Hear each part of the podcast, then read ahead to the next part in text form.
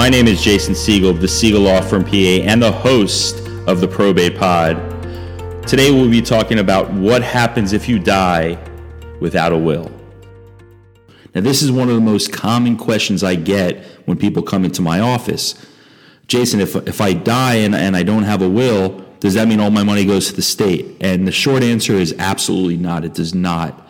It will go under the state of Florida intestate statute, which is a law we have that basically says if you die without a will, this is what happens to your assets. Now, generally speaking, and it gets a little bit more complicated, but generally speaking, it means that everything goes to your spouse.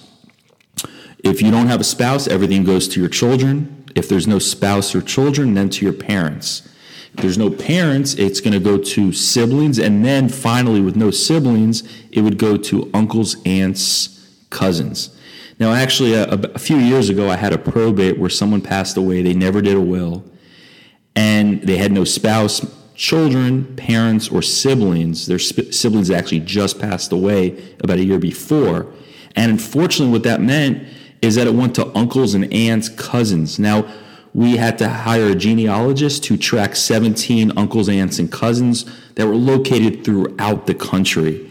We had to identify all of them, contact all of them, and it was a pretty difficult probate in terms of making all those contacts and getting everything resolved. And it could have been a lot simpler if the decedent had basically did a will beforehand that identified who he wanted as the beneficiaries. Now, maybe that's where he would have wanted the money to go anyways, but frankly, a lot of the beneficiaries in this case had never even met the decedent or had not seen him since he was about 10 years old.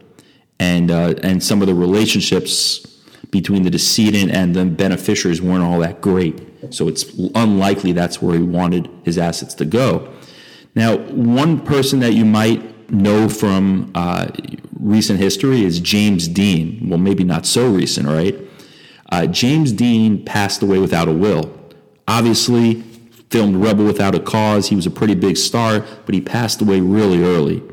Well, what happened with James Dean was he didn't have a will. So his assets, which were quite sizable in a short amount of time, had to go through the intestate statute. Not in Florida, but he was in a different state. Well, James Dean did not have any kids, did not have any children, so everything went to his dad. Well, that might have been okay for some people. I could probably tell you that for James Dean, that probably would have been okay because James Dean had a terrible relationship with his dad. So, because he never did any estate planning, the money and his assets went to his father. So, that's a big reason why you want to make sure that you do a will. You want to make sure you state where you want your assets to go. Another example is uh, Bob Marley, one of the most popular musicians, probably definitely the most uh, important and, and most popular reggae singer in, probably in history, right? Um, don't worry, I'm not going to sing any Bob Marley songs. I will not do that to you. But Bob Marley also passed away, and he was in Jamaica, but he never did any estate planning, and he actually did it for, for spiritual and religious reasons, didn't believe in doing that. But one of the things is that when he passed away, he had a spouse, he had uh, several children, and he had his mother.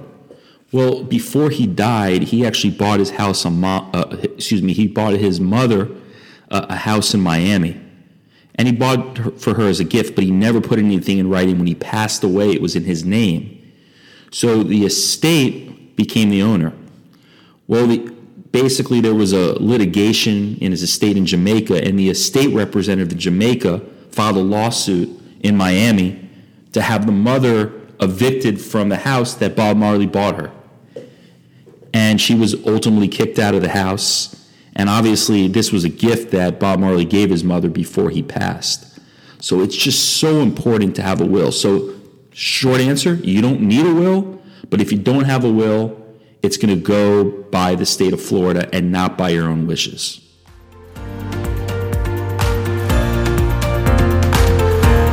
I want to thank you for tuning in. I really appreciate your time. If you have any questions about your estate, probate, or what happens if you die without a will, please contact me at 561 284 1160. Again, Jason Siegel with the Siegel Law Firm located in Jupiter, Florida, and it's 561 284 1160. Thank you so much for tuning in and have a wonderful day.